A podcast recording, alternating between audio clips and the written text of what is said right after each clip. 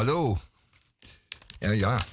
Kijk, normaal, kijk, normaal, normaal iter, normaal en normaal, normaal krijgt u een, uh, een uh, jingle, Radio Dieperik jingle.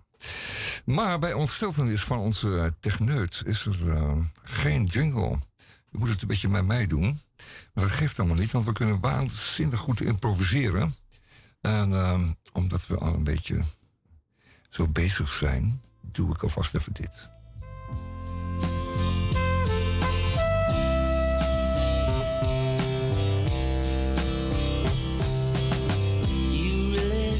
Accept this time he's gone for good.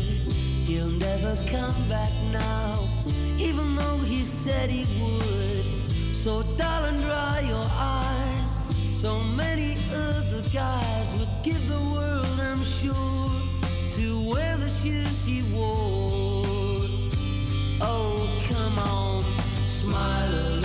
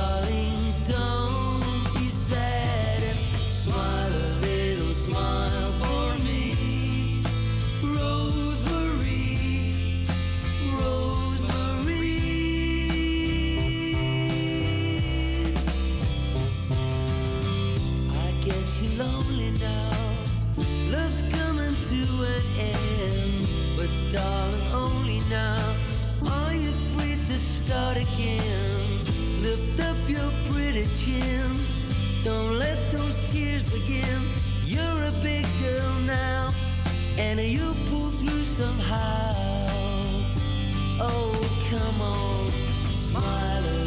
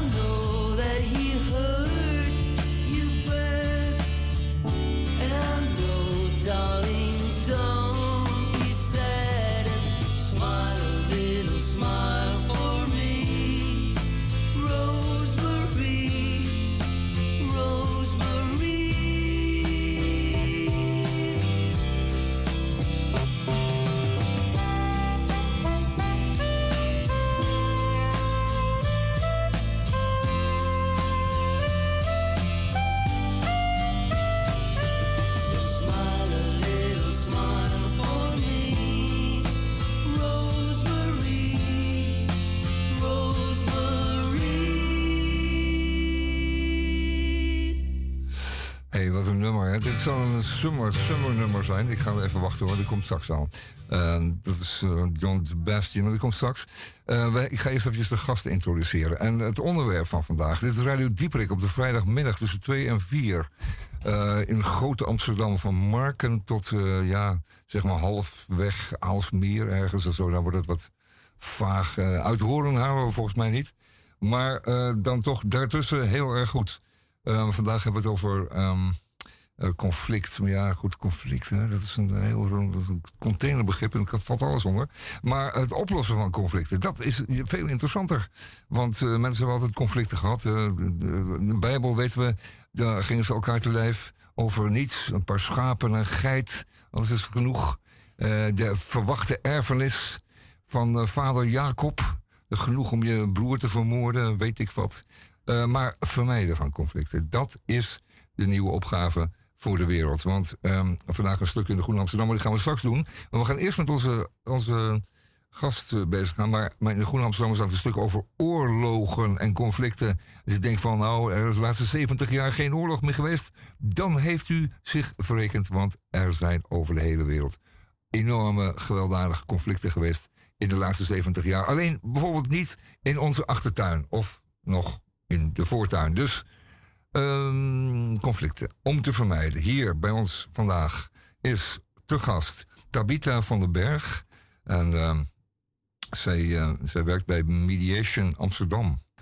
En eh, wat is mediation? En mediation, dat is een, ehm, een manier om te bemiddelen bij een conflict. Om te zorgen dat als het conflict onoplosbaar lijkt geworden, omdat de mensen geen centimeter meer willen toegeven en elkaar helemaal gek hebben geprocedeerd, uh, om daar dan alsnog een opening te maken. Met heel veel geduld en heel veel, heel veel tact en heel veel inzicht in wat het conflict nou precies behelst. En, en hoe er dan toch nog een, een, een dekseltje van af te krijgen is met je nagels. Dan misschien zit daar nog iets in waardoor mensen toch weer met elkaar willen praten. En er toch uiteindelijk een oplossing zal komen. Of althans iets zal komen waar beide partijen mee kunnen leven. Wel, ik ga u een stukje voorlezen. Um, van Mediation Amsterdam Magazine, uitgekomen ter uh, gelegenheid van uh, conflict en stress. Ze lijken onlosmakelijk met elkaar verbonden. Een dreigende escalatie, ruzie of gewoon gedoe. Het is niet heel verrassend als je iemand hoort vertellen over de enorme impact die een conflict op hem of haar heeft.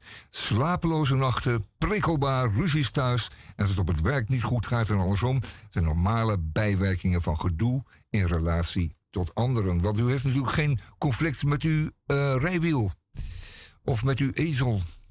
Want ja, dat is op te lossen. U bent de baas hè, en uh, u pompt de band op en u geeft de ezel één uh, wortel of één stok. En dan gaat het allemaal weer, maar met een ander juist. Dat is met, die, met uw medemensen in een organisatie of uh, waar, waar u zich dan ook bevindt en waar een conflict zou kunnen komen. Nou, leuk dat je er bent, Tabita. Spreek je goed in de microfoon? Wil je koptelefoon? Nee, hoef je niet. Tabita van den Berg van Mediation Amsterdam. Welkom. Uh, we gaan het hebben over mediation. Misschien kun je uiteraard kun je veel beter uitleggen wat mediation is dan ik. Wil je dat proberen? Nou, je hebt al best een hele goede samenvatting gegeven, denk ik. Uh, mediation is inderdaad een manier om soms, als mensen al ver aan het procederen zijn, maar soms ook veel in een veel vroeger stadium, weer met elkaar om tafel te gaan met een beetje hulp. Uh, we hebben een rotsvast geloof eigenlijk dat niemand uh, blij wordt van conflict. Soms zijn mensen er misschien wel een beetje verslaafd aan of zitten ze zo diep in hun loopgraaf dat ze niet meer kunnen bedenken dat er ook een oplossing is voorbij het conflict. Maar in principe heeft elk mens behoefte aan veiligheid, aan zekerheid, bestaanszekerheid en een vorm van geluk. Dus niemand zit voor zijn lol in een conflict. En wij geloven dat de meeste mensen prima in staat zijn om het uiteindelijk weer op te lossen.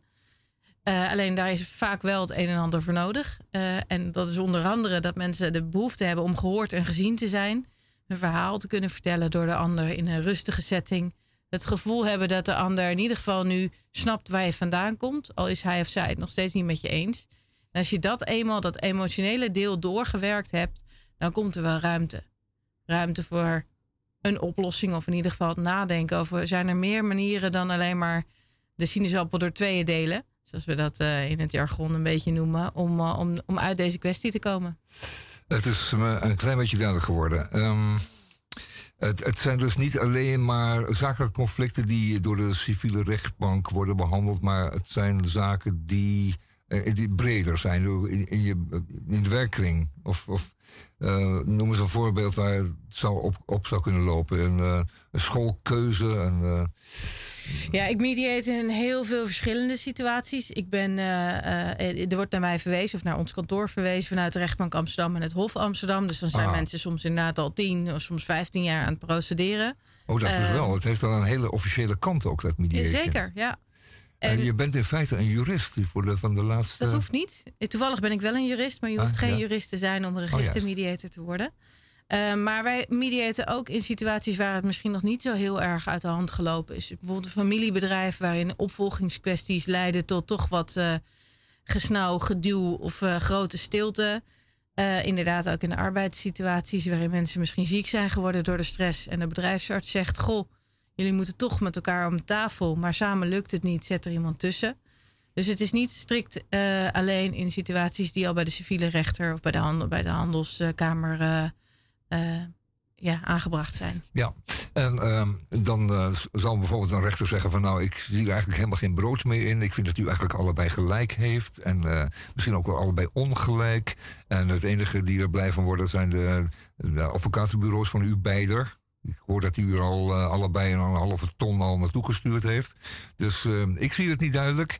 Ik veroordeel u tot mediation. Laten we dat nou eerst eens doen, voordat we nou eindelijk eindeloos blijven graven in het eventuele gelijk wat zich ooit dan is, zal voordoen. En um, weet je wat, uh, dat en dat, die en die, daar gaat u naartoe en daar spreekt u dan mee. En dan kom jij op de proppen en dan zeg je van nou, laten we eens horen. Niet helemaal. Er zijn landen waar je inderdaad min of meer veroordeeld kunt worden tot mediation. Dat je eerst mediation geprobeerd moet hebben voordat je überhaupt naar de rechter mag. Dat is in Nederland, en ik denk dat dat gelukkig is, niet zo. Uh, maar uh, veel rechters zijn wel getraind om, uh, om meer te snappen van conflict. En die hebben heel goed door dat een juridische uitspraak lang niet altijd een oplossing is voor de kwestie. Dus die zien mensen die niet met elkaar door één deur komen en wel een grote erfenis te verdelen hebben of een familiebedrijf te leiden hebben of buren bijvoorbeeld. Die zien ze komen voor kwestie A. Daar is een juridisch antwoord B op en vervolgens drie maanden later staan ze weer voor de rechter.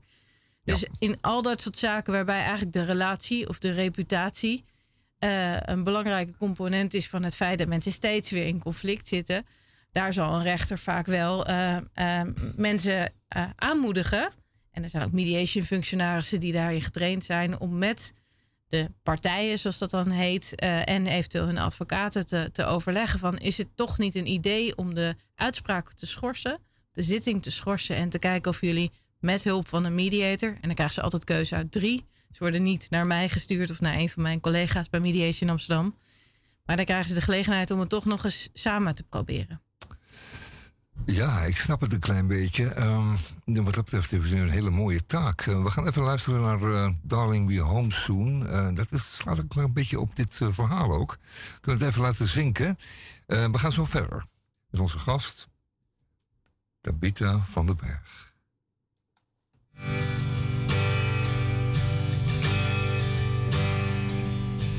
And talk about the things we did today. Yeah, and laugh about our funny little ways while we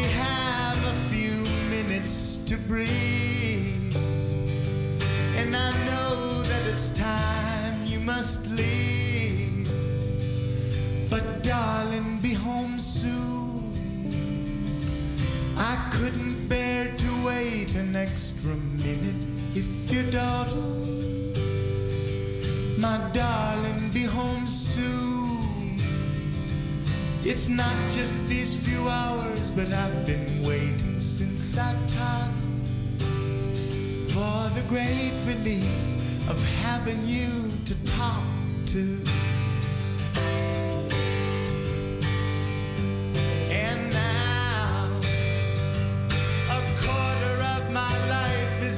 Almost past.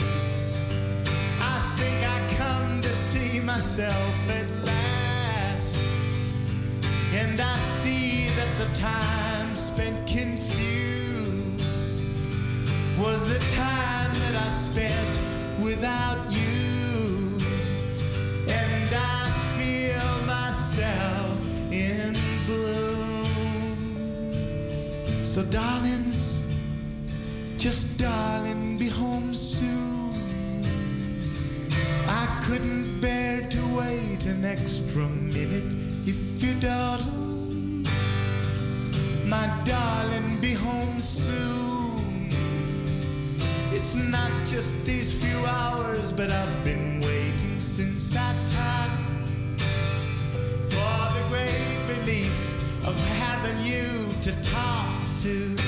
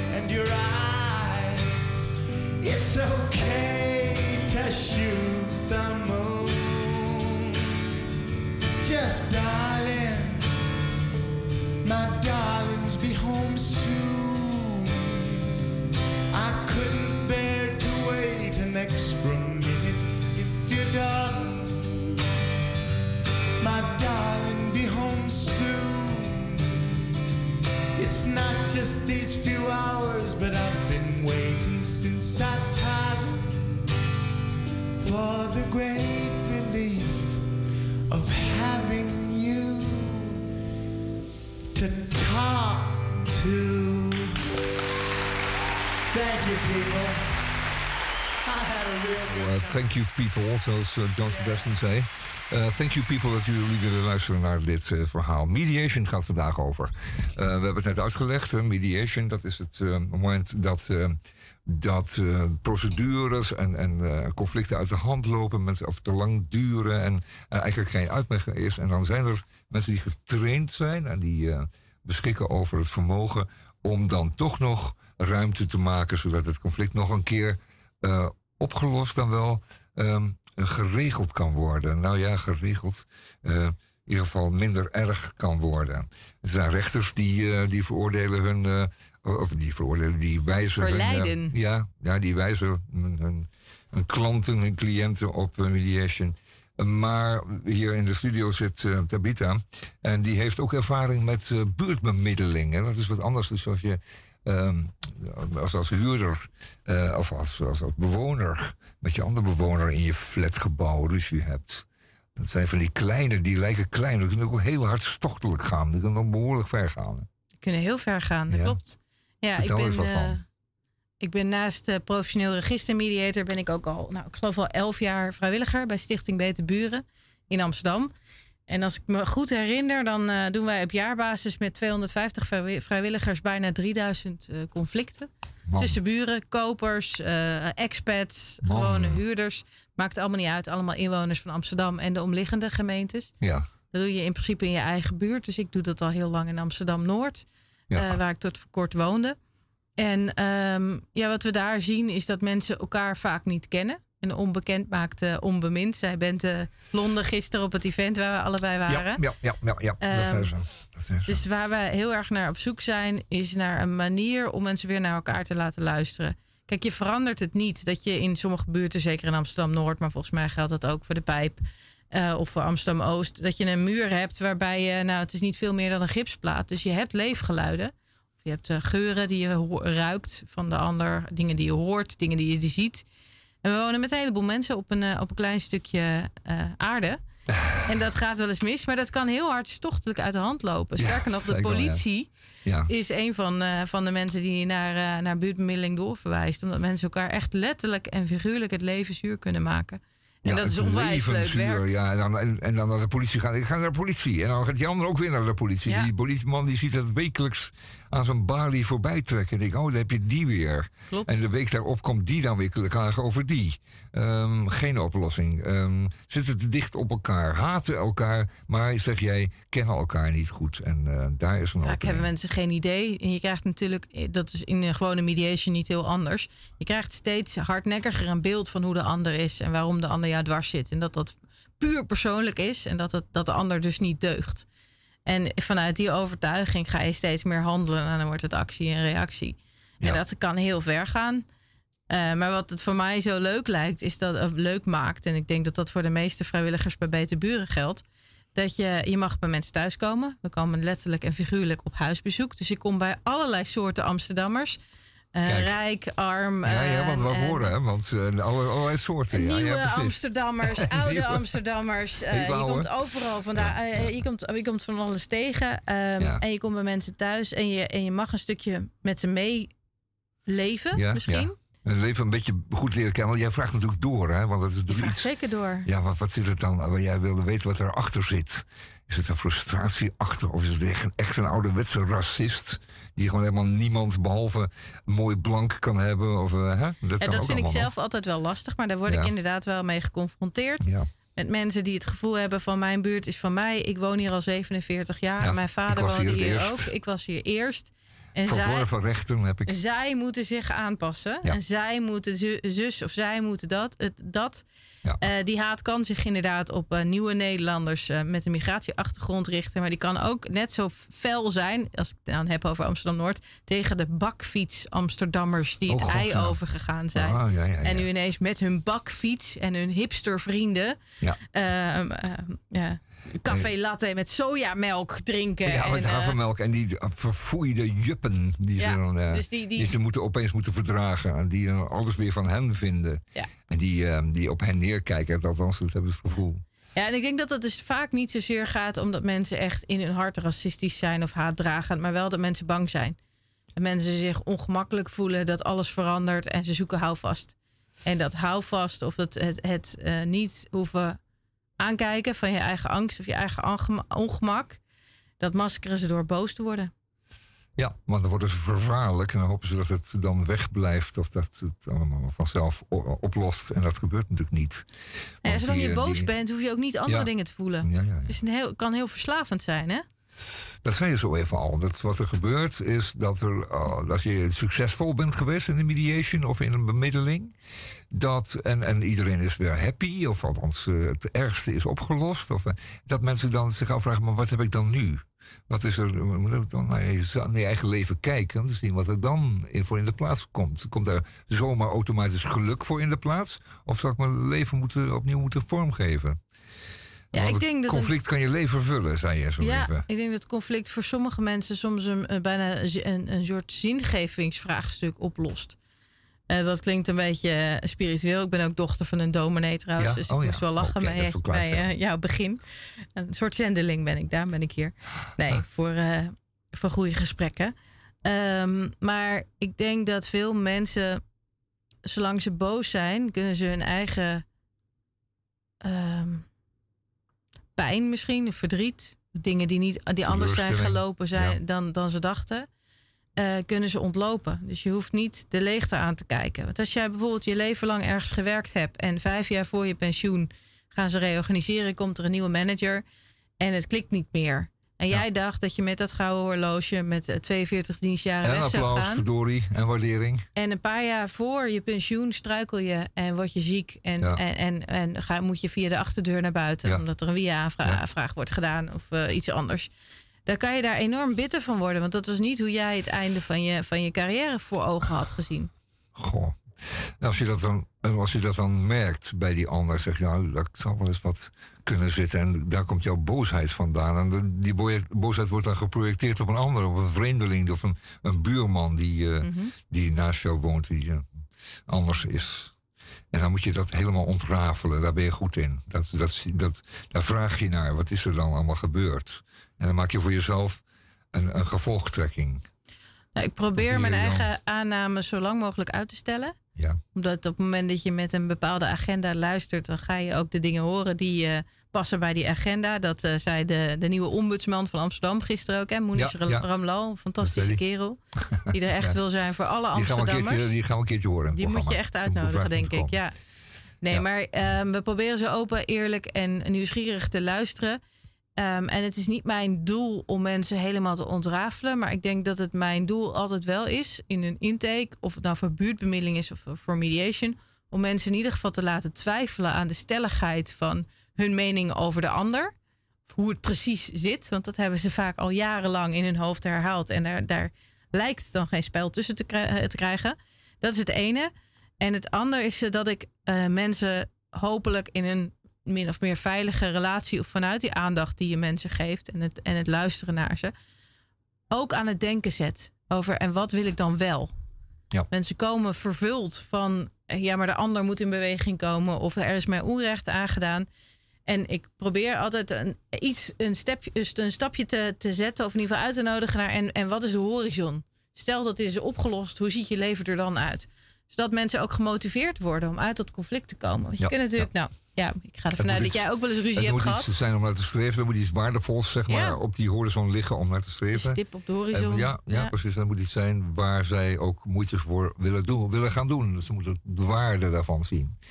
Eh, zei zo even. Hè? Dat is de, de- niet, niet in het conflict blijven en dat lekker in en rondwentelen. En altijd maar bevestiging eh, zoeken. en, Of eh, steeds bij je slachtoffer buren, bij jezelf, bij je vrouw. Het zal er thuis ook niet eh, fijner op zijn. Met zo'n conflict wat dan heerst, lange tijd. Ehm, ja. ja, ik snap het een klein beetje. Heb jij wel eens ruzie? Nou, ik heb wel eens rare buren gehad hoor. Maar ja, dat, dat is, ging zoveel mogelijk uit de weg. Omdat ik toen eh, kleine kinderen had. En dat maakt je enorm kwetsbaar. Hè? Hmm. Dat is eh, eigenlijk. eh, dan, dan ben je. Dan, dan, dan krijg je wel het gevoel van. Ik ben extra kwetsbaar. Ik kan nu niet eigenlijk uit mijn dak gaan. Want mijn kinderen lopen daarbij gevaar. Ehm, en, en die krijgen daar te veel van mee. Waarom zou ik ze daarmee opzadelen? En ja, ja, je moet ze ook beschermen. Je moet ook zorgen dat het, eh, dat het allemaal veilig blijft. Dus je kunt echt niet. Maar ik heb het wel gehad. Ja, ik heb Ja. een hele rare buren gehad. Ja. ja, dat heb je als Amsterdammer wel. Eh, je kan ook mazzel hebben, dan heb je tien jaar niet en dan heb je ze opeens weer twee. Nou, fijn. Eh, dat is een beetje de opdracht die je hebt als Amsterdammer als je zo dicht op elkaar woont. En wat ik wel mooi vind, is ja. dat je inderdaad vertelt van ik voelde, voelde me kwetsbaar. Ik maakte Ja. me zorgen over de veiligheid van mijn kinderen. Ja, Eh, ik kies dan voor vermijden, om, om maar geen conflict op te zoeken, omdat ik niet helemaal vrij ben om te handelen. Want dat gezin is er ook nog. Nou, dat is precies waar mensen in een conflict mee worstelen. ja, Het zijn hele me menselijke afwegingen. En het is nooit zo zwart-wit. voorstellen. Ik heb er echt ook, eh, ook toen over nagedacht. Ik, ik kan hem nu. We kunnen nu gaan vechten in de gang. We kunnen met eh, honkbalknuppels aan de gang. Ik kan hem, ik kan hem, ik kan hem schade toebrengen. Maar dan gaat hij mij weer schade. Ik zag het helemaal voor me. Het wordt een. eh, het wordt zo'n eh, cumulatief conflict waarbij het steeds erger wordt. En op een gegeven moment word je dus inderdaad aangehouden en dan zit je in de cel. Het kan allemaal zomaar gebeuren. En stel dat iemand jou op dat moment, terwijl je eigenlijk al behoorlijk boos was Ja. en je heel veel zorgen maakte, Ja. had aangeboden om, om een gesprek te organiseren wat goed begeleid werd op een veilige plek. Oeh.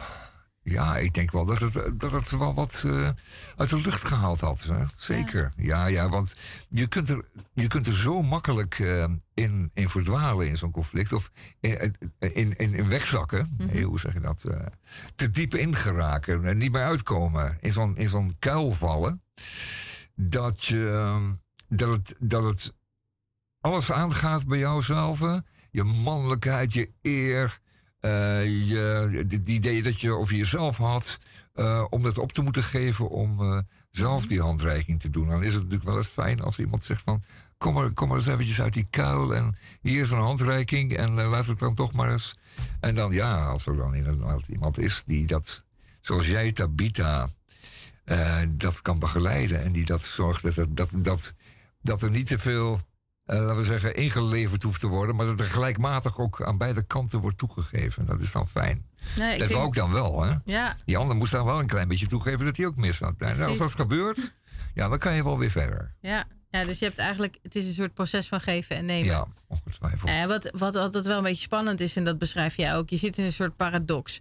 Want Ja. je zit in de stress, je bent boos, eh, je vindt dat de ander jou iets aandoet, of jouw gezin wat aandoet, of jouw levensgenot bedreigt als het om een burenconflict gaat. En nou, zoals ik- net al zei, ik doe ook eh, arbeidszaken en commerciële zaken. Maar in al die situaties zit je klem en ben je eigenlijk heel erg boos. En wat er dan gebeurt, is dat dan eigenlijk het hele primaire, evolutionaire deel van ons brein aangaat. Waarin Ja, je wil dat hebben we nog vechten, steeds, gek genoeg. Ja, heel gek. Is het dan een functie? Ja, Precies. Maar jouw Dat redelijke deel, waar je, waar, je, waar je mee kan denken en waar je eh, oplossingen mee kan bedenken, dat, dat staat een beetje uit. En mediation is een uitnodiging om weer als mens met al je redelijkheid aan tafel te komen. Terwijl, die, terwijl dat hele primaire, dat oergevoel van ik, moet, ik, ben, ik ben niet veilig, ik moet vechten of vluchten, is er ook. Dus er zit wel een beetje een paradox in wat wij doen. ja. Soms eh, valt er een hele harde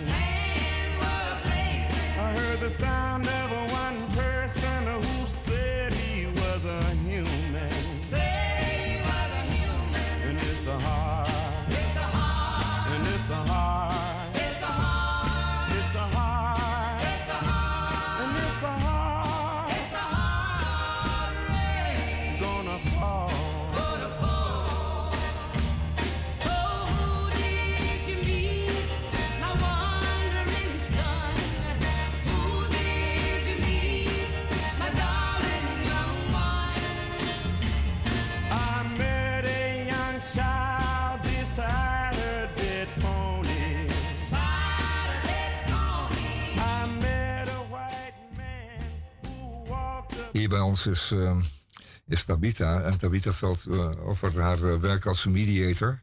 Eh, dat hebben we zo even uitgelegd als u wat later bent ingeschakeld, zoals we dat zeggen. Mediation, dat is de vorm van conflictbemiddeling. En die, eh, die eh, dus komt op het moment dat eh, conflicten niet meer door de rechter goed kunnen worden uitge, uitgevogeld. Ehm, en, maar ze vertelde ook dat zij aan buurtbemiddeling doet. Daarnaast als vrijwilliger in de buurtbemiddeling in Amsterdam-Noord. En ehm, ehm, eh, dat zou je eigenlijk niet eens hoeven doen, want je hebt natuurlijk een baan. En, eh, maar je doet het. En dat doe je uit, laten we zeggen, uit interesse voor jouw medemens. Eh, je vertelde me zo even dat, dat mensen vaak eh, bang voor elkaar zijn. eh, elkaar moeilijk kunnen verdragen.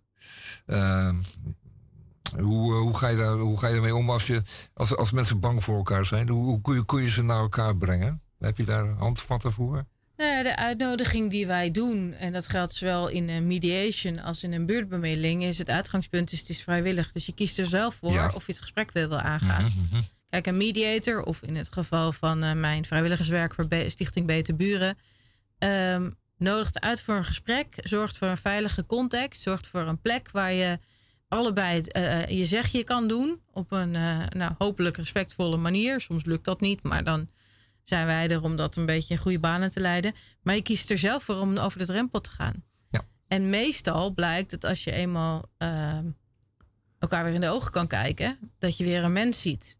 Het is heel moeilijk om je vijandbeeld, en wat je soms al jarenlang zorgvuldig hebt opgebouwd, van de andere is de meest grote eikel die er bestaat, of de meest onrespectvolle persoon, of een sociopaat. Mensen, en mensen eh, diagnosticeren ook altijd de ander. Ja, ja. Eh, van, oh, die is een narcist of eh, nou, whatever. Maar dat het moeilijk is om dat, om dat vijandsbeeld vast te houden als je, als je elkaar weer, weer ziet en treft. En dat was natuurlijk waar we het gisteren ook steeds over hadden. Van hoe nodig je mensen uit om weer in verbinding te gaan? Want als je weer ziet wat je eigenlijk... Nou, ik denk dat wij allemaal 85% op elkaar lijken. En die 15% is toch vooral eh, een, een sausje van bepaalde hobby's, bepaalde religie, eh, bepaalde haarkleur, eh, een bepaald soort neus. We verschillen wel, maar, we, maar eigenlijk als mensen hebben we allemaal dezelfde behoeften. Weet je, veilige basis, genoeg uitdaging, eten, drinken boven ons hoofd, Ja, ja, een vorm van ja. veiligheid. En als die dingen onder druk komen staan, en dat zien we natuurlijk wel in, in een burenconflict, kun je je zorgen gaan maken dat als het niet opgelost wordt en de politie blijft betrokken, dat je je huis kwijtraakt. Ja, dat Of- kan. De woningbouwverenigingen kunnen soms, eh, ja, die kunnen soms hardhandig zeg maar, ingrijpen. Ook politie kan dat. Hè. Die kan, Dat doen ze niet eh, zo vaak, maar soms zijn mensen er wel heel bang eh, voor. Zeker als ja. mensen sowieso al kwetsbaar zijn. Omdat ze het financieel zwaar hebben of omdat ze onder en, de taal niet machtig zijn. Dan, dan, dan is de dreiging van wat, zijn, wat is de impact van dit conflict? Die, die maakt dat de stress nog groter is. En we hadden het er net voor de, voor de muzikale pauze al even over. Als je heel veel stress hebt, dan, dan doet je hoofd het niet. Dan doet maar een heel, heel bazaal deel van je lichaam het. Namelijk dat deel waar je mee kunt overleven. Maar niet het deel waar je, Ja, waar je uitgebreid over, hè, kan over denken. Dat, eh, als het over luisteren gaat, dat een, eh, vertelde de ombudsman, dat een hele gedeelte van, van zinnen weg kunnen vallen, omdat je er gewoon niet voor open staat. Je kunt het niet horen, je hoort het dus niet, je kunt Nee. het ook niet onthouden. Eh, En dat is wat stress met je doet. En als je kunt luisteren, als het de rust is om te luisteren, dan kun je misschien wel, eh, om, wel communiceren. Het ging ook heel veel over communicatie gisteren. Maar als je de rust daartoe hebt, je bent tot rust gebracht, dan, en je, je, je kunt het weer opbrengen om te luisteren, dan kan het weer een nieuw begin zijn. Ja, Dat is een beetje het idee. als mensen zich helemaal serieus genomen voelen, dan maakt Ja. het niet zo heel veel uit of je met elkaar eens bent. Je bent weer in staat om de ander te horen en te zien. Ah, ja, Gaat ja, weer ja. terug naar iets menselijks. Ach, het klinkt allemaal zo mooi. En hoe, hoe, Het is ook heel leuk hoor en heel spannend soms mijn werk. Ja, ja, dat kan me voorstellen. Maar toch ook wel eh, langdurig soms. Het zal niet met een enkele sessie opgelost zijn. En, en eh, het vereist ook wel een, een beetje een traject, denk ik. eh, soms. Wat Ja, langer dat traject. valt wel mee. Oh. Oh, nou, dat vind ik goed, verbaasd goed horen. ja, want ik denk, nou, het is een jarenlange ruzie waar het echt, waar de bitterheid echt door de vloerplank is gesiepeld. En dan toch met een paar goede gesprekken kan er heel veel Ja. lucht komen, zeg jij. Het, is, eh, het zijn er zelden meer dan drie. Ach, nou, eh, mocht u thuis. nee, dat is een beetje flauw, maar, maar overdenk het eens. Mocht je van iemand weten, of misschien zelf ook eens. Je, je moet het toegeven, in Amsterdam is het nu eenmaal gemakkelijk om een conflict te hebben. Eh, we wonen echt met, met eh, ruim 100 nationaliteiten, gewoonten, culturen bij elkaar. En eh, laten we zeggen dat het verschil tussen een ochtend- en een avondmens al, al fors is. En laat staan tussen een, een mens uit het Midden-Oosten en een eentje uit Noord-Amerika. Afijn. We zullen het moeten doen. Ehm, maar denk er eens over na. Of, eh, of burenbemiddeling of een andere conflictoplosser hier wat zou kunnen betekenen. We zijn eh, ondertussen alweer eh, drie kwartier bezig met Tabita hier van den Berg hier. Ehm, zij is professioneel mediator. En daar gaat het natuurlijk waarschijnlijk over niet over burgerzaken. Nou ja, dan ook wel. Maar een, een, een, moeilijk conflict kan bijvoorbeeld zijn, dat zei je zo even al, de opvolging in een familiebedrijf. En daar, zijn, eh, daar is een aardige televisieserie nu over. Eh, die wordt gevreten naar het schijnt. Ik heb helemaal niks van gezien. Ik ga het ook niet doen. Ik hou niet van dat soort televisie. Maar ehm, het kan een enorm conflict zijn. Hè. De belangen zijn groot. Eh, iemand gaat er uh, ogenschijnlijk met de hele buiten vandoor. En een ander blijft berooid achter. Maar zo zwart-wit is het waarschijnlijk toch niet vaak.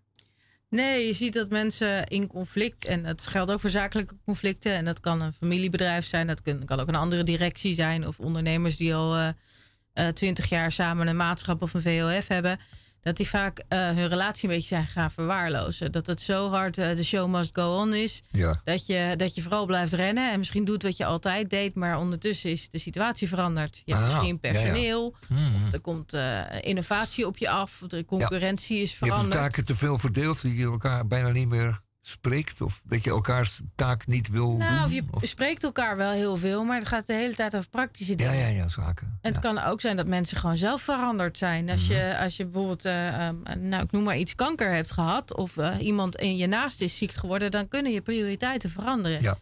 En uh, wat wij vaak zien is dat mensen zo gewend zijn aan elkaar... en zo in een, in een patroon zitten dat het niet altijd lukt... of dat ze er niet eens zo bij stilstaan... dat je ook zo nu dan onderhoud moet plegen aan je relatie. Een soort APK. En vaak is een conflict dus ook een uitnodiging om, om weer opnieuw te kijken waar zijn we eigenlijk van? Waar sta ik voor? Wat verwacht ik van elkaar? Dus het, ik vind het een beetje een, een, zo'n zo'n zo'n zo'n zo'n zoetsappige quote van conflict is een kans. Uh, want zo makkelijk is het niet. Maar het is vaak wel een moment dat je noodgedwongen Ja, ja, ja. stilstaat. Er is aan een noodrem getrokken. Ja. En het geeft je wel de kans om met elkaar te kijken van zitten we nog op het goede spoor? Of moeten we een ander Ja, spoor bouwen? of willen we een ander soort trein hebben? Eh, voordat, voordat, het, voordat het conflict echt te groot wordt en, en, en eh, zou, zou kunnen leiden tot iets onoverkomelijks. Onderhoud plegen Mhm. daaraan. Eh, aan elkaar vragen of dit is wat je bedoeld had toen je ooit samen een bedrijf begon. Eh, Of of het nog is wat je nu ja, wil. Ja, ja of, het, of je het nog zou willen blijven doen. Wil je misschien iets heel anders doen en kom je een beetje met tegenzin naar de zaak? Ik heb het gevoel dat je niet meer zo hartstochtelijk voor hetzelfde doel gaat als we daar ooit voor gingen. Eh, dat soort dingen kunnen een rol spelen. Ja, en het is lastig hè, om dat gesprek met elkaar te voeren. Want je bent misschien ook wel bang om elkaar te kwetsen. Ja, Misschien ben je er zelf nog niet helemaal daar. Hè? Eh, ziet de ander wel dat het schuurt, dat je niet meer zo enthousiast bent. Maar heb je dat voor jezelf nog helemaal niet onder ogen willen zien?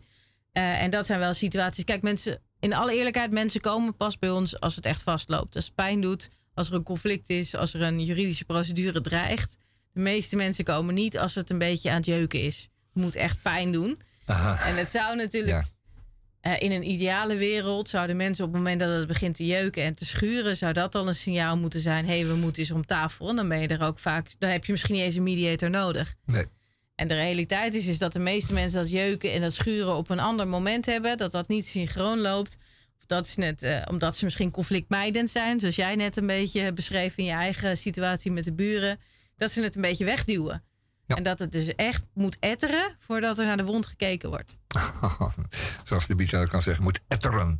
Eh, je komt uit Amsterdam-Noord. Ehm, ik hoorde laatst van een, ehm, een vrouw die zegt... ja, ik ga dan... Als, als, ik, als er zoiets is, dan ga ik naar mijn rabbi. Eh, de wijze rabbi die eh, in mijn geloof daar, daartoe dient. Die dient daartoe. Nou, daar, kan ik, daar kan ik als het ware mijn, mijn psycholoog, psychiater, huisvriend en... En, en, eh, En adviseur. een adviseur in die, in die dingen. Die kan jou adviseren over hoe je met conflicten om moet gaan. Hoe je je moet zijn. En, eh, en dat vond ik ook wel een mooi beeld. Ja, niet veel mensen zullen een rabbi hebben.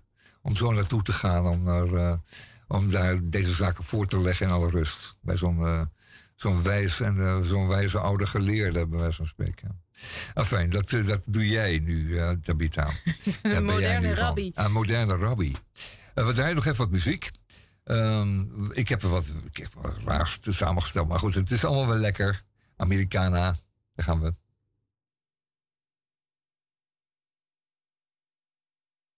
phone playing.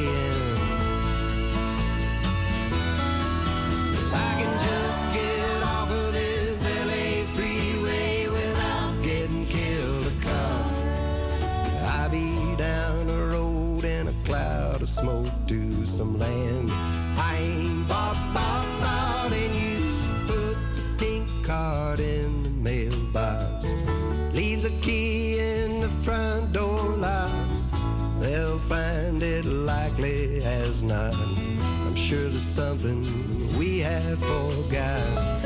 Oh, Susanna, don't you cry, babe. Love's a gift that's surely handmade. We got something to believe in. Don't you think it's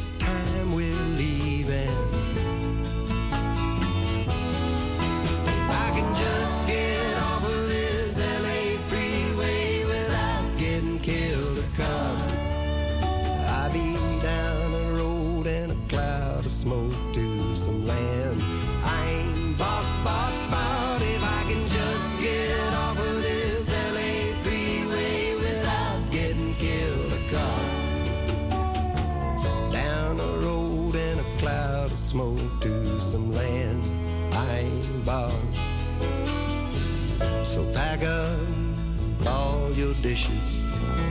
Make note of all good wishes. And say goodbye to the landlord for me. That son of a bitch always bored me.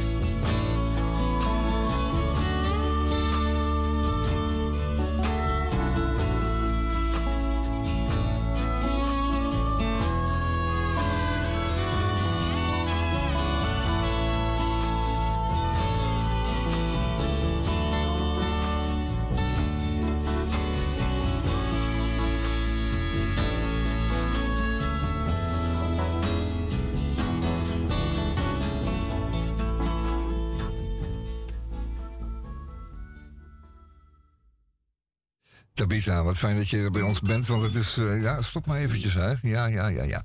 Eh, wat fijn dat je bent bij ons, want... eh, man, het lijkt wel alsof de wereld van conflicten bij elkaar hangt. Maar dat is natuurlijk helemaal niet waar. mensen hebben gewoon een, fijn leven... en die kunnen bij hun, hun wijze ouder, ouders terecht... of zo even zei, bij, bij meneer pastoor of bij hun rabbi...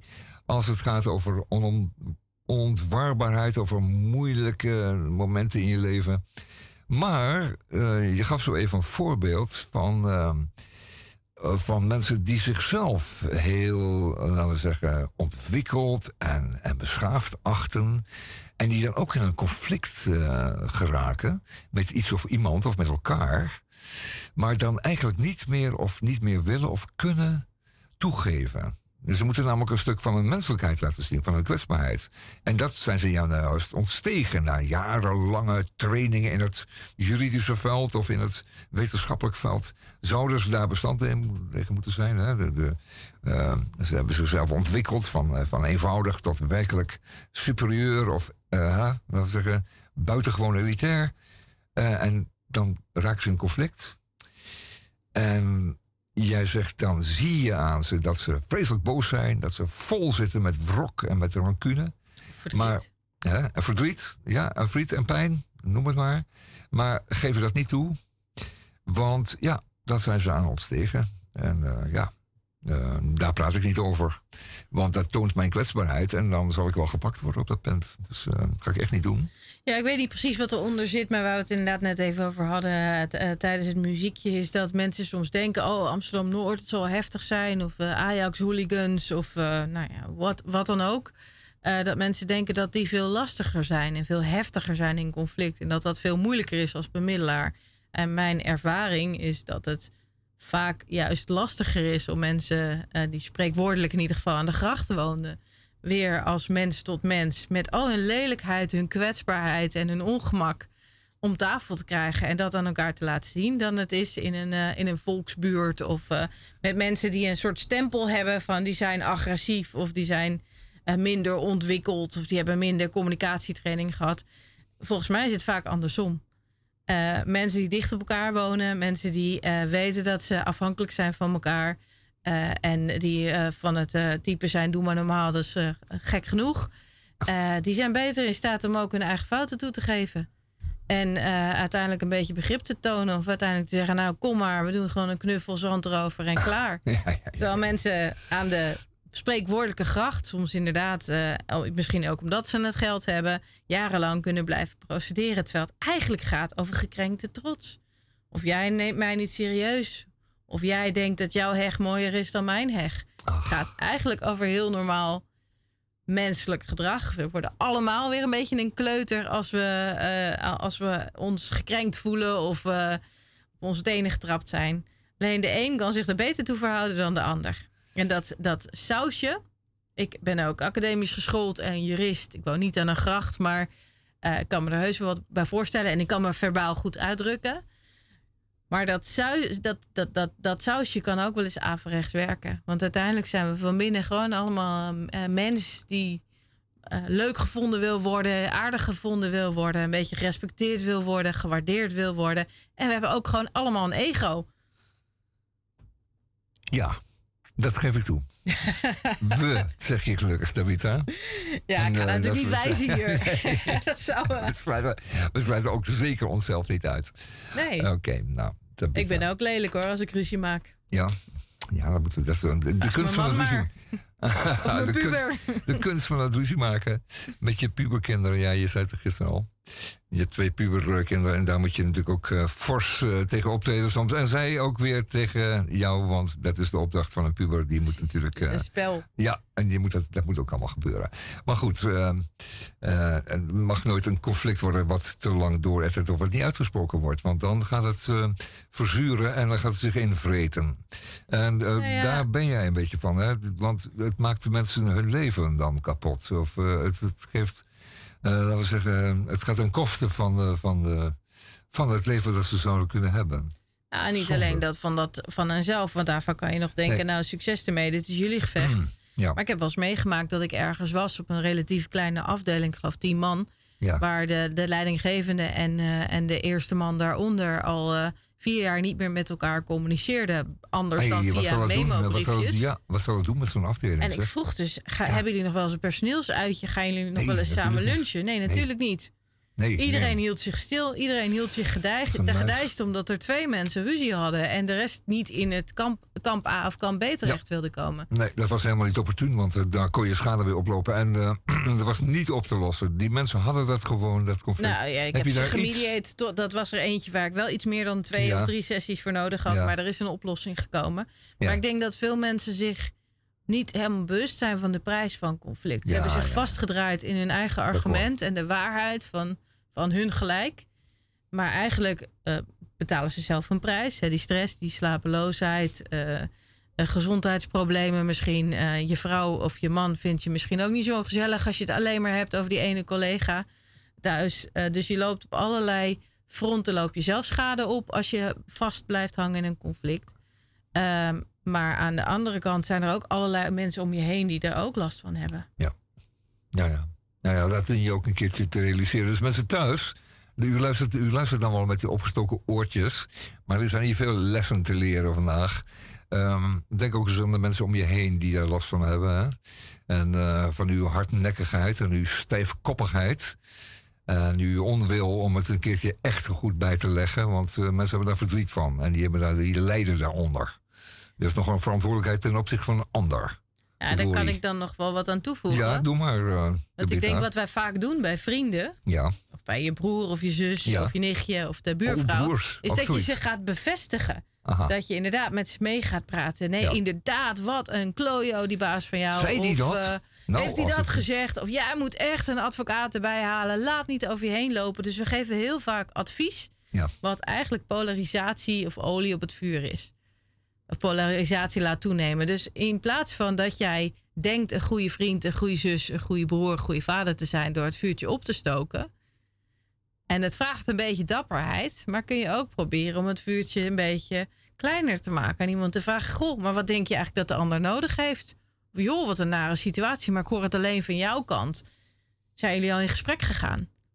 Je kunt ook hè, als omstander kiezen wat je doet en of je daarin eh, mensen conflictvaardiger maakt of bozer. Juist.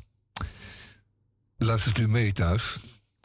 Eh, dat bevestigen bellen van elkaar. Dan maak je niet. Ja, je denkt dat je daar vriendjes mee maakt. Maar uiteindelijk eh, is het voor iedereen beter dat u een beetje reageert zoals Tabitha zo even zei. Wat denkt u dat die ander daarvan vindt? Ik wil dat die andere kant ook eens horen. En wat schiet je hier allemaal mee op? En moet je je hand niet eens uitsteken? Dan moet je niet zo'n voorbeeld zijn voor je kinderen om dat niet zo ver te laten escaleren. En eh, van mij zal je geen bevestiging horen. Doe maar eens je best om het op te lossen. Je kunt In natuurlijk iemand best. eh, je kont erin te draaien. Ja, je kunt iemand natuurlijk best bevestigen in zijn pijn of in zijn Hmm. Ja, ja, verdriet of hoeveel energie het kost. Ja. Je kunt loyaal zijn in, in het lijden. Mhm. En vervolgens kun je wel proberen, nadat je dat gedaan hebt, van ik snap dat jij hieronder lijdt. Eh, In plaats van de schuld bij de ander te leggen, om iemand wel uit te nodigen om, om, om, eh, om, om, eens, om, om eens met een beetje strategisch inzicht en beleid naar de situatie te kijken.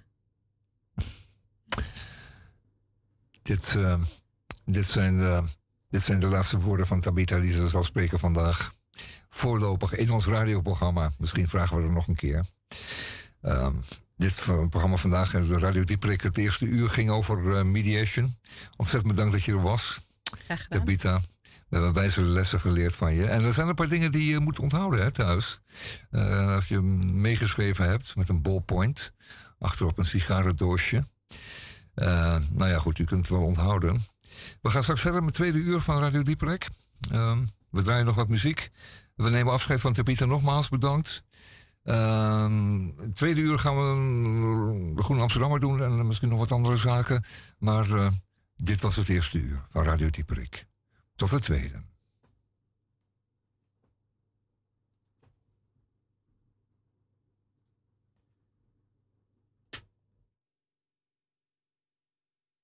Mm-hmm.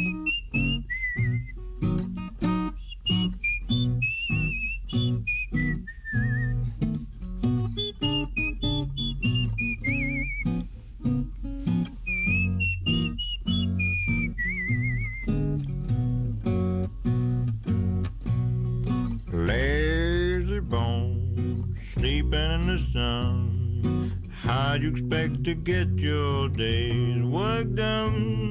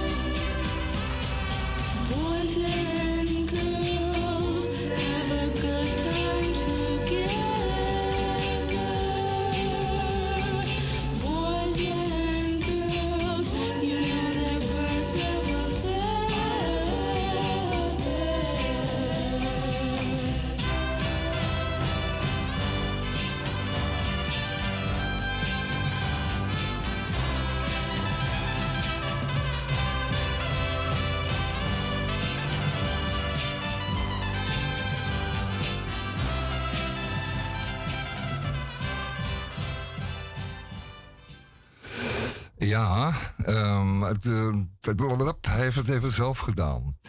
Eh, ik ben er maar eentje vandaag. Ehm, Tabita van, eh, van Mediation is er vandoor. Die moest ik eventjes uitgeleide doen. En we bedanken haar voor, ehm, voor de zeer, zeer in- inzichtelijke... voor het inzicht dat ze heeft gegeven in mediation. Wat ze doet bij buurtbemiddeling en eh, tussen mensen eh, die eh, in conflicten verwikkeld zijn. Hoe dat op te lossen en hoe dat professioneel op te lossen. Langdurig.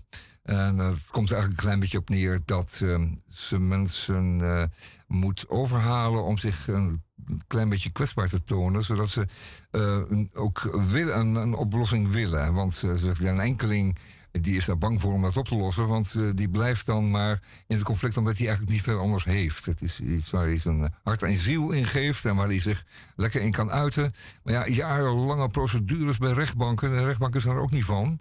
En, eh, en de politie en woningbouwverenigingen die met deze mensen moeten omgaan, zijn er ook helemaal wars van. Eh, want het, leidt allemaal tot niks. Het wordt alleen maar steeds erger. Het wordt helemaal, helemaal erger en, en langduriger en dieper. Ehm, en dit is nou een oplossing. Fantastisch dat ze er was. En eh, fijn dat ze het ons eh, heeft kunnen vertellen. Ehm, tweede uur van Radio Dieprik. Eh, fijn dat u nog luistert. Dat u niet afgetaaid bent. En dat u iets anders heeft gedaan, gevonden eh, ernaast te doen. Het is prachtig weer. Dus eh, wellicht luistert u buiten. Of anders op uw balkonnetje. De Groene Amsterdammer moet u nog wel even doen. Die doen dat dus ook niet voor niks. Elke week weer. Al die eh, redacteuren en de, en de drukkers en de mensen die allemaal met de distributie bezig zijn en zo. Die doen allemaal. Die zijn allemaal bezield elke week weer. Het goede bij elkaar te zoeken. Voor ons een aardig blad te maken. Deze week een eh, lang interview met Jaap Goudsmit. Een eh, viroloog. Die vindt eigenlijk dat. ehm, nou, die vindt een heleboel dingen die, die de C-kwestie aangaan. Hij vindt bijvoorbeeld dat eh, de lockdowns misschien allemaal niet zo'n goed idee waren. En hij, hoopte dat er eh, voor de volgende, eh, laten we zeggen, een aanval van het virus op de bevolking. een klein beetje anders gehandeld zou gaan worden. Leest u dat in de Groene Amsterdammer van deze week? Ik kan er niet te veel te veel over zeggen. Er is al zo en zoveel over gesproken, maar Jaap Goudsmit heeft daar toch wel eh, ideeën over. Gezonde ideeën, vind ik zelf. Eh, aan, aan, aannemelijke ideeën. Leest u dat in de Groene Amsterdammer. Ehm, dan een onderzoek wat, eh, wat eh, de Groene Amsterdammer deze week publiceert. gaat over geld voor Khamenei. En is een, een despoot uit het Iraanse. Een, eh, een Shiïtische... eh, dat, dat zijn de Shiiten in Europa. In Nederland zijn er ook enkele honderdduizenden van. Niet alleen maar daarvan vandaan afkomstig, maar er zijn natuurlijk ook Surinaamse Shiiten en, eh, en Noord-Afrikaanse Shiiten. Maar en die, en die, hebben, die hebben een verplichting om, eh, om een soort geloofsbelasting te betalen. En zij kunnen namelijk hun, geld, hun verdiende geld alleen maar, ehm, eh, laten we zeggen, wit maken in de zin van, eh, van halal en van eh, niet haram. eh, door een deel daarvan, een vastgesteld deel, eh, te schenken aan, eh, aan de, de geestelijkheid eh, daar zo in Iran. En die eh, beweert dat nodig te hebben voor de verspreiding en de, eh, eh, de verspreiding en het onderhoud eh, aan de kerk, zullen we zeggen. Zoals een goed katholiek ook altijd iets van zijn inkomen jaarlijks aan de kerk gaf. En dat kwam dan via meneer Pastoor terecht bij eh, het bisdom en uiteindelijk in het Vaticaan. En daar draaide de hele tent op. En dat wordt ook beweerd, is het geval eh, met het geld dat naar Iran gaat. Echter, ehm, dit onderzoek wijst uit dat er heel veel van het geld blijft hangen. En dat er heel veel van het geld, eigenlijk de meerderheid van het geld, eh, niet terechtkomt bij, eh, bij arme Iranezen die dan door de Shiïtische geestelijkheid worden onderhouden of eh, gesteund. Nee, dat komt bij Hezbollah terecht. En, en, en bij de, en bij de, de, de, de garde. Dat willen we allemaal niet. Het zijn vreselijke organisaties die zeker niet mag toestaan dat zij eh, geld uit eh, Europa krijgen. Maar aangezien het een en ander verplicht is. eh, eh, en, eh, ondergronds eh, wordt eh, gestuurd, eh, is daar nauwelijks een vinger achter te krijgen. En dit onderzoek laat zien dat het over zeer grote bedragen gaat. En dat het, ehm, dat het ook een manier is om je geld als het ware wit te wassen, zou je kunnen zeggen. Eh, dat het geld eh, niet het mooiste geld van de wereld is. Een KOM wordt het genoemd, K-H-O-M. Een eh, verplichte bijdrage aan de Shiïtische organisaties. Ehm, ehm, die deze mensen moeten sturen, anders worden ze eh, daarop aangekeken. Donaties voor een goed doel. Het is een ANBI, een, een, door de Nederlandse overheid geregistreerde en goedgekeurde goede, goed doel. Dus eh, je kunt het ook nog, als je er een bonnetje van krijgt, eh, kun je het ook nog van de belasting aftrekken als zijnde, eh, als zijnde aftrekbaar. Eh, maar ja, is, is een donatie aan Hezbollah, is dat een, een goed doel? En mag je dat van de belasting aftrekken? Het is verdorie gewoon strafbaar zeg. Het is een terroristische organisatie die eh, het allerslechtste voor heeft met heel veel mensen. vooral in het Midden-Oosten. En als je hoort wat voor dreigementen er uitgesproken worden door eh, Iran richting Israël. Dan eh, denk je, daar mag helemaal geen cent naartoe naar die, eh die. En zeker niet naar Hezbollah en, en Khamenei en consorten. Want dat zijn, dat zijn ernstige misdadigers. Dan mag je rustig zeggen. Dan mag je rustig zeggen, een grote bedreiging voor de wereldvrede. Zoals ze nu weer opnieuw ehm, aan het dreigen zijn met hun ehm, potentiële kernwapens, denk ik, ja, jullie deugen echt helemaal niet. Wat heeft het Shiïtisme, het Shiïsme met eh, kernwapens te maken? Hè? En, de, be- en het bedreigen om andere mensen uit te roeien. Ehm, het is echt op geen enkele manier te verantwoorden. Nou, een onderzoek dus ehm, van uh, Amsterdammer. Ehm, dan eh, een stuk van John Keane, een lang stuk, een long read. Het gaat over eh, manier waarop tegenwoordig oorlogen worden verslaan. Verslagen, moet ik zeggen. Nee, verslaan. Nee, verslagen. U verslaat een oorlog. De oorlog is verslagen. Ehm, ja, ehm, sinds eh, in, in eh, Vietnam draagbare videocamera's werden gebruikt en die, en die tapes uh, s'nachts met vliegtuigen naar de Verenigde Staten gingen, zodat ze s morgens uitgezonden konden worden, is natuurlijk wel wat veranderd. We hebben nu internet, een wereldwijde mogelijkheid om telefo- of, of met je telefoon opgenomen filmpjes direct op het internet te zetten en om die overal over de hele wereld rond te sturen, is natuurlijk de verslaggeving van een oorlog wel echt heel wezenlijk veranderd. Ehm, zeker in vergelijking met vroegere tijden toen zeg maar, altijd achteraf alleen maar kon worden verslagen.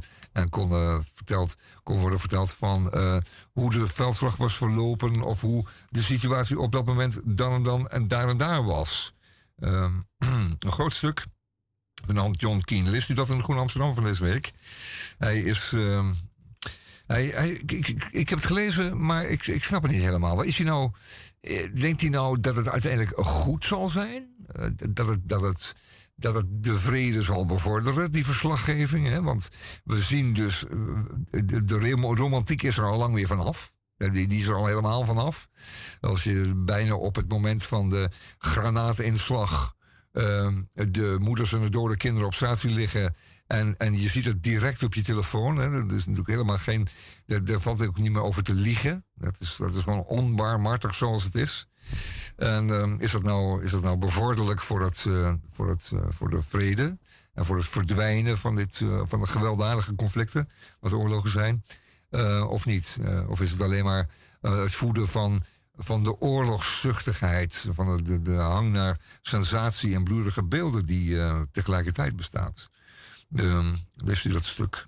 Kunt u misschien daar meer, meer hout van hakken, meer brood van bakken? Ehm, ja, dan een stuk over eh, Marcel van Roosmalen, maar goed, dat, daar snap ik helemaal niks van. Van Joost de Vries, dat leek wel een hagiografie. Een eh, soort heilige verering. Nou ja, goed, daar hoef ik echt niets van te hebben. Ehm, maar wel weer een stuk van Marley Huijer, arts en eh filosofe.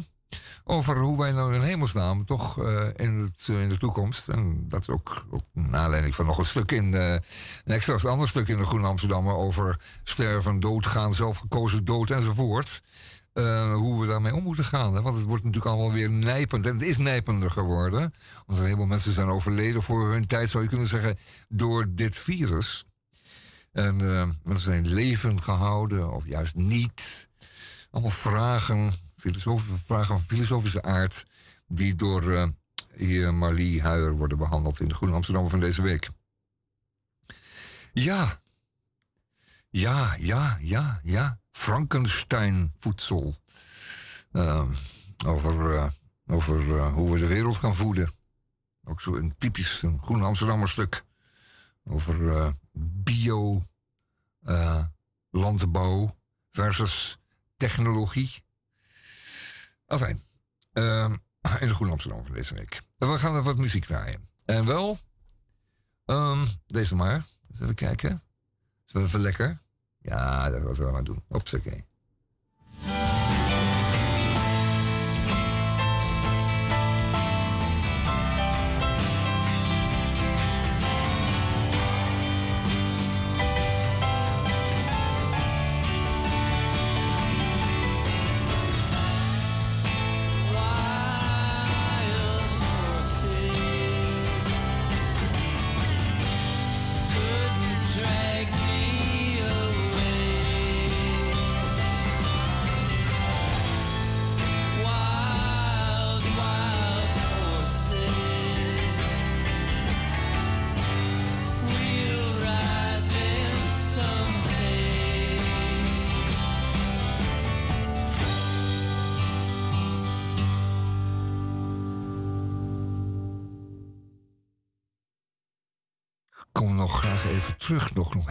Terug, op, eh, op eh, Tabitha van den Berg. Zeer vaardige vrouw die zo even gast was in de studio. En die het had over media, mediation en over bemiddeling. Ehm, eh, de vraag is natuurlijk: eh, kun je conflicten überhaupt vermijden? Zijn er die mensen die altijd op het randje, dat heb ik gevraagd, op het randje leven van conflict, of die, die leven van conflict om conflict. Ik bedoel, als je als zakenman probeert om de randen op te zoeken en altijd om de ander sneller af te zijn. En om hem een klein beetje te belazeren, ja, dan, dan leef je natuurlijk vaak van conflict naar conflict. Hè? En ehm, als je die wint, die, eh, die strijd, dan mag je jezelf winnaar noemen. En de, en de rendementen daarvan oppikken. Maar ja, ehm, dat komt dan ook niet bij haar terecht, zegt ze. Dat is dan een eh, leefstijl ehm, die het voor, eh, voor anderen erg maakt. En ze, is dan bezig meer met, de- met, de- met de gevolgen van dit gedrag. Nou, fijn. Dat kan dus ook. Dat kan dus ook. nou ja. Ehm ja, ja, ja, ja. Wat ze vertelde over, die, eh, over dat conflict bij een. Heeft ze dat nou voor de radio of heeft dat aan mij verteld? Ik weet niet eens meer. Maar zo'n vreselijk, eh, vreselijke toestand bij een bedrijf waarbij een, een leidinggevende dan eh, met de, die direct daaronder staande een conflict heeft, wat zich jarenlang voortsleept. En dan de, de, de, werknemers die daar allemaal zitten te sidderen van die, die twee hebben ruzie met elkaar.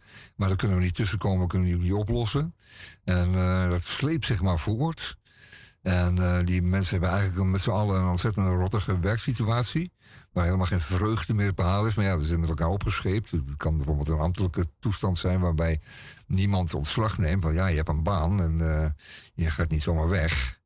En, eh, maar je bent wel afhankelijk van de sfeer. en, en, het, het functioneren. Als, als er dus die twee leidinggevenden met elkaar ruzie hebben. En ook elkaar niks toestaan. Of niks toe, niet toegeven. En het ook nog voor de anderen nog eens ellendig maakt. Dus dan, dan heb je je omgeving ook wel. eh, eh, hè? Dan ben je toch wel verantwoordelijk voor heel wat ellende. Eh Alan Price, dat was een hele deftige man. Daar was wat van draaien. If you have a friend on whom you think you can rely, you are a lucky man.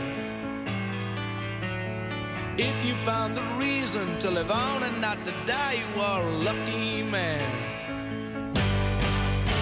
Preachers and poets and scholars don't know it. Temples and statues and steeples won't show it.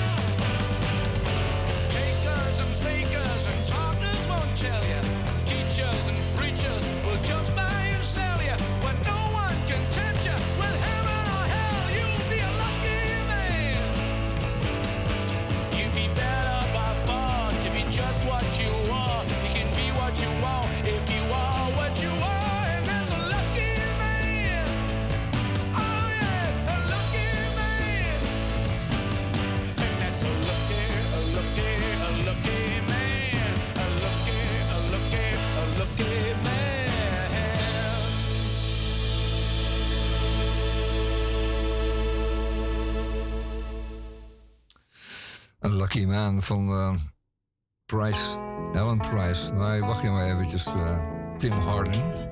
Ook mooi, maar dan wachten we even mee. Ehm, we gaan zo wel even door. Eh, de Groene Amsterdam van deze week. Heb je hier nou even, even helemaal op doorgehad? Ehm, op de cover staat... eh, op de cover staat de baas van Oekraïne. Zelensky. Die krijgt het ook voor zijn, voor zijn ziel, zeg. Mijn hemel. Je zal maar zulke buren hebben. Hè? Je voorstellen, zo'n agressieve buur als eh, Rusland, die, eh, die, die, dat zei, dat zei eh, Tabita ook. Hoe, gefrustreerd is Rusland eigenlijk? Wat, wat zit daar allemaal, zeg maar, mentaal fout? Dat ze, dat ze niet kunnen. Dat ze het niet kunnen verdragen dat, dat een van hun oude republieken zijn de, de, de Oekraïne. eh, dat de Oekraïne een andere weg wil bewandelen. Een weg van, eh, van openheid en van, van democratisering. En die zich ook zoveel aan het Westen wil eh, spiegelen en aansluiten. Dan bij hun, bij hun orthodoxie, bij hun, laten we zeggen, paranoia over wat de wereld van Rusland vindt. En dat Rusland groot moet blijven. En het is tenslotte al enorm groot. Hè, laten we wel wezen, die federatie die, die strekt zich uit van de, van de, van de Oostzee tot aan de, de, Atlantische Oceaan. Nee, de Stille Oceaan, dat moet ik zeggen. De Stille Oceaan, dat is een heel continent. Eh, en, dan, en dan niet kunnen verdragen dat zo'n kleine Oekraïne daar eh, een eigen weg gaat. Eh, wat, voor, wat voor eigen, wat voor, wat voor beschadiging zit daar bij die Russen dat ze zich zo agressief gedragen zoals zulke slechte buren. Dit is een burenruzie die eh, door mediatie en med- mediation niet of nauwelijks bemiddeling nauwelijks was op te lossen. Er zijn allerlei, er zijn allerlei eh, staatshoofden die hebben geprobeerd om daar te bemiddelen. Maar eh, de Russen willen van niets weten. Die zeggen, de Oekraïne bedreigt ons. Hoe kan dat nou? Hoe kan nou? Kan het zo'n Oek- Oekraïne nou dat grote Rusland bedreigen? De Oekraïne heeft, heeft nota bene in overleg met Rusland en de westerse, westelijke naties... eh, als een, als een eh, kernwapens opgegeven.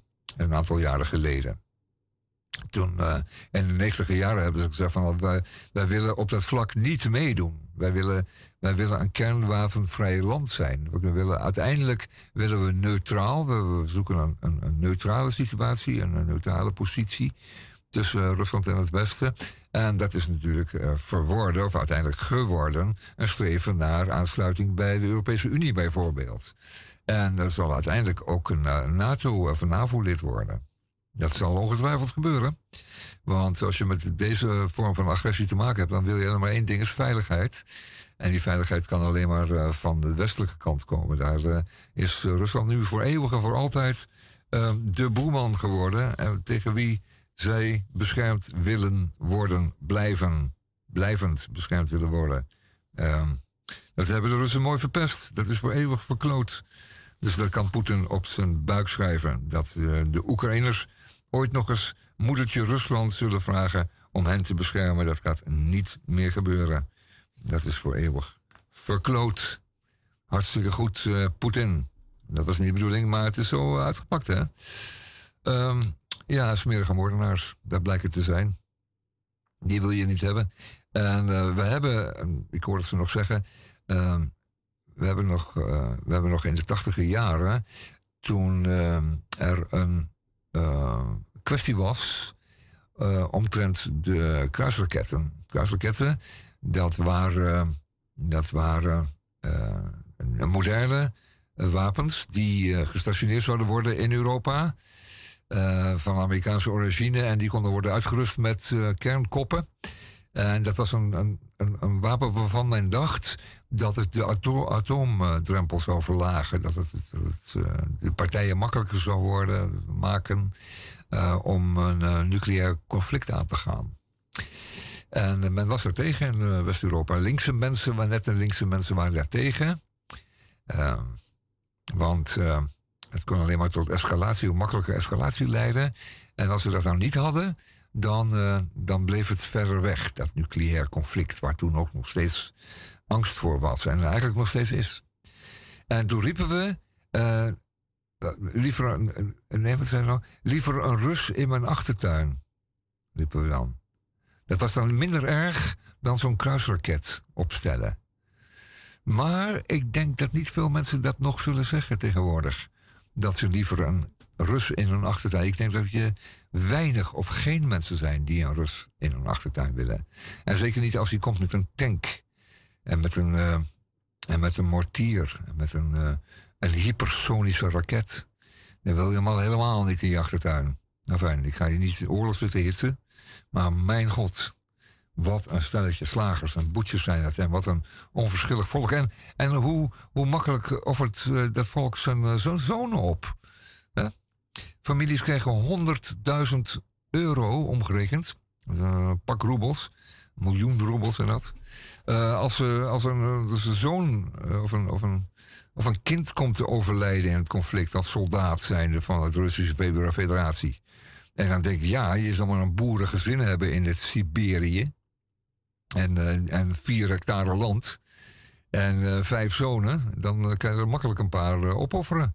Want als die allemaal een ton opleveren, is dat meer dan. meer dan, dan het gezin ooit bij elkaar zal schapen. En dat kon voor de rest van het gezin wel eens een mogelijkheid zijn om uit de ellende te geraken.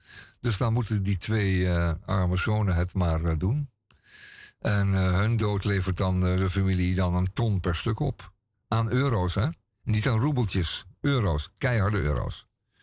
Dat is wel eh, heel verleidelijk. Verdomme. Dat hebben wij niet. Die mooie, mooie eh, opties. Ik heb ook twee zonen, maar ja, die kosten meer dan dat ze opbrengen. Laat ik maar even wel wezen. Nou, fijn. Gentle on my mind. Oh nee, we hadden... Eh, ja, Tim Harden. Laten we dat maar doen. Tim Harden. altijd mooi.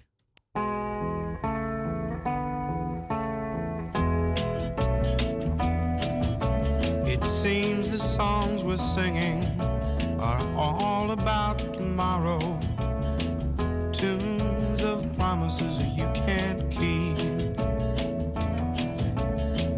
Every moment bringing a love I can only borrow. You're telling me lies in your sleep.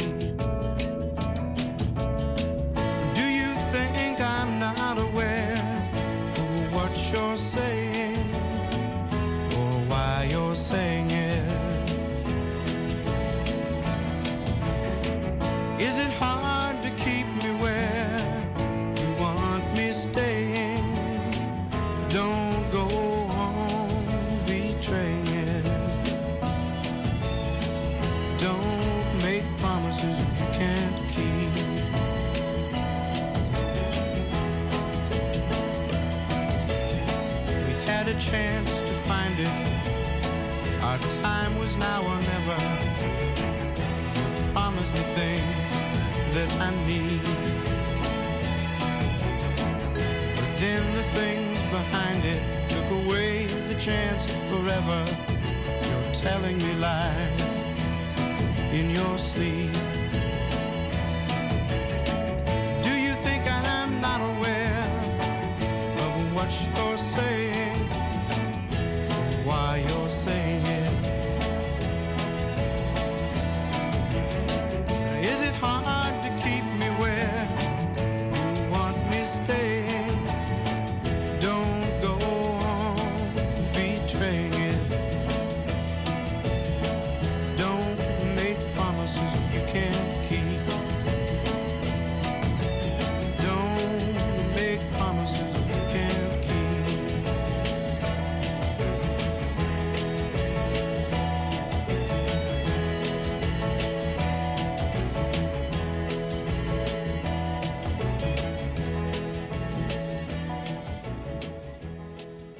Zullen we het over eh, Booking.com hebben? Waarom niet? Nou, lekker eh, even een beetje plassen. Ehm, ze zitten nog eh, aan de Herengracht in Amsterdam. In de buurt van het Rembrandtplein. Dat is een heel chic kantoor. Maar hun nieuwe bedrijfspand is bijna klaar. Aan het ei. Aan het spoor. En op de plaats van het oude postkantoor. Van de, de NS... eh, rails was gebouwd. En dat is een, eh, een, prachtig verhaal. Er is een boek verschenen, dat heet De Machine. Van, eh, van drie eh, NRC-redacteur, redacteuren. En die hebben flink wat speurwerk eh, eh, gedaan. Eh, Ringers, Bronswaar en Kooiman. En die vertelde dus het niet eerder, verhaal, ver- eh, niet eerder vertelde verhaal van de opkomst, hoogtijd en het morele verval, eh, verval van Booking. Ja, Booking is een, een, een ideetje van een, van een jonge Bruidsma. Hij was een Twents bedrijfskundige en uh, probeert iets met internet te doen. Het wordt een booking site, hij bedacht. Ehm, hij, hij bouwt het op, hij bedenkt het. Eh, het werkt. En dan in die jaren, de jaren 80 en 90, kun je, als zoiets werkt en het idee is goed, kun je dat meteen voor een paar miljoen verkopen. Dat heeft ook gedaan. En eh, daar komen er andere mensen in, hè, zoals het gaat. En als het dan nog veel groter gaat, dan moeten er grote bedragen in. En dan komen grote investeerders eh, de hoek om. Ehm, dan komt het Amerikaanse Priceline de boel overnemen. En dan wordt Booking zelfs een wereldmarktleider. Nou, fijn. En dan, ja, dan wordt het een groot bedrijf met alle fratsen van dien. Ehm, Nederland, wist u het nog, in, in, in het voorjaar 2019, Nederland ging in lockdown. Reizen werden geannuleerd. Binnen enkele weken ziet Booking.com de omzet met meer dan 80% kelderen. Gelukkig is daar de overheid. Samen met KLM en NS behoort het boekingsplatform tot de grootste steuntrekkers. Zij weten precies welke nummers je moet bellen. De publicitaire shitstorm die daarop volgt, overrompelt het eh, bedrijf. Hoe durft een concern dat in vijf jaar tijd 20 miljard euro uitstrooide over de hoofden van de aandeelhouders aan te kloppen bij de belastingbetaler? Zijn de miljarden die het sinds 2011 cadeau kreeg van de fiscus via regelingen als de innovatiebox, de wet bevordering speur- en ontwikkelingswerk en het belastingvoordeel voor expats niet voldoende? Kort na het aflopen van de loonsubsidie ontslaat het bedrijf ook nog eens een keertje kort van personeel. En trakteert de top zich op een bonuspakket van 34 miljoen dollar. Ja. Ja, ja, ja. En toen, en toen hebben ze hun prachtige naam, die ze dan misschien nog hadden, echt wel verpest. Het was natuurlijk al een beetje kwestieus. En we geloofden al lang niet meer dat zij. eh, dat, dat die ene kamer die dan er nog over is, snel boeken, want anders is hij weg. Dat geloofden wij al lang niet meer van eh, Booking.com. Maar ja, ze hadden natuurlijk wel eh, heel wat hotels en eigenlijk zo'n beetje elk restaurant en hotel van de hele wereld in eh, portefeuille. Dus ja, je kwam er al heel snel terecht als je een hotel zoekt. Ehm, ja, bonusbeleid hadden ze natuurlijk. Boekingen per dag en de mensen die werkten er keihard om, eh, eh, om, om eh, daar te mogen blijven werken. Want het, ze hadden daar, je kon je daar geld verdienen op Amerikaanse wijze. Hè. Dan moest je natuurlijk de beste van de klas worden. En boekingen noteren op je, op je lijst en dan krijg je bonussen. Goed, ehm, dit was eh, Tim Harden. Ik zal eh, John Hartford draaien. Dit is een beetje gek, dit. Dat kent niet iedereen. It's knowing that your door is always open and your path is free to walk. That makes me tend to leave my sleeping bag rolled up and stashed behind your couch. And it's knowing I'm not shackled by forgotten words and bonds and the ink stains that have dried upon some line. That keeps you in the back roads by the rivers of my memory. That keeps you ever gentle on my mind.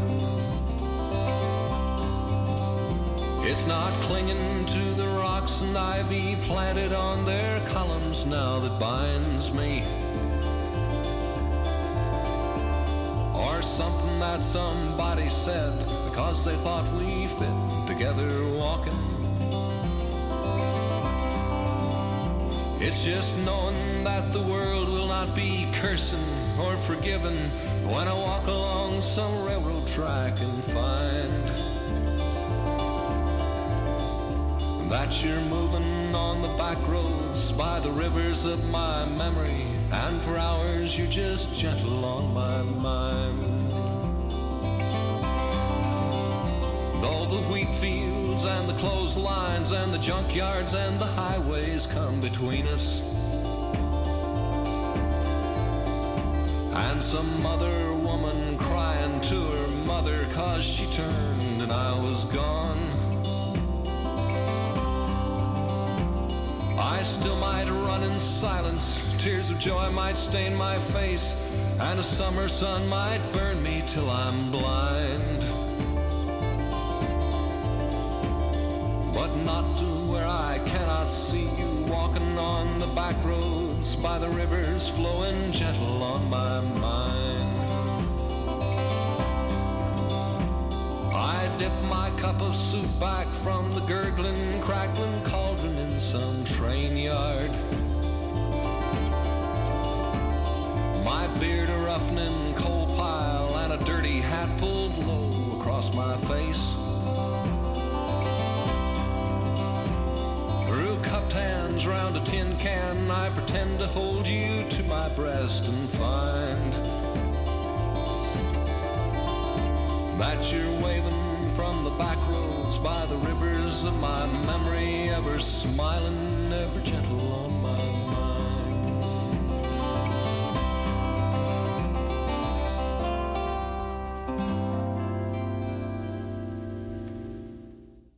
U kent het helemaal natuurlijk allemaal. Kent allemaal. Ja, ja. En daarom gaan we door.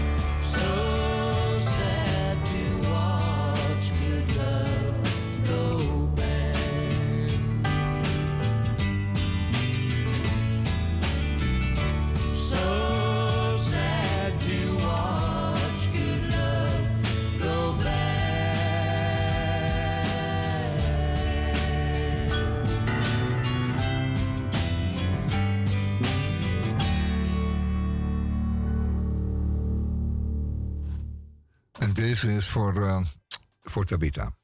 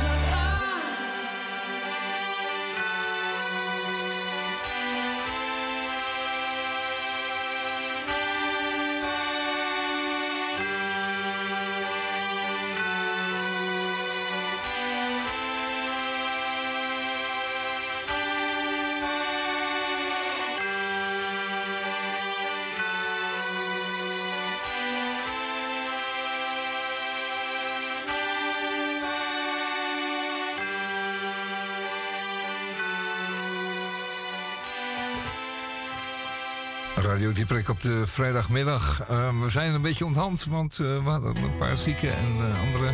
Maar we doen het toch. Het begint van het weekend wordt een prachtig, prachtig lang en mooi Pinksterweekend. Geniet u daarvan. We draaien nog wat birds voor de liefhebber. En straks nog wat motions. De motions, hè. Motions. En niet net die emotions, maar. Oké, birds.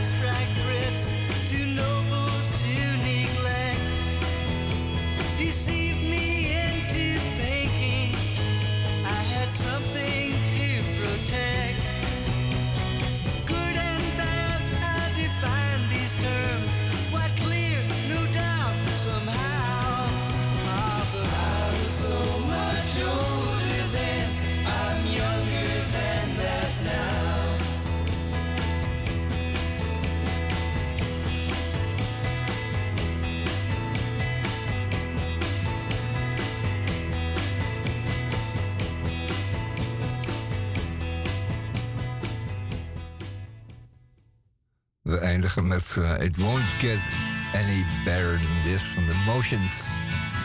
Eh, lang geleden, je hoort dat mondharmonicaatje. Eh het is eh, meteen het einde van eh, het programma Radio Dieperik op de vrijdagmiddag. Vandaag gaan we wat gast Tabita van den Berg. eh, over mediation en over conflictbemiddeling en over buren die elkaar gek maken. En zonen die het familiebedrijf al ruzien ten gronde dragen. Enzovoort, enzovoort. Interessant. Het eerste uur van eh, Radio Dieperik deze week. En het tweede uur hebben we een beetje gelabbakakt, een beetje muziek gedraaid. En we eindigen nu met, wat ik al zei, It Won't Get Any Better Than This van Emotions. En tot de volgende week.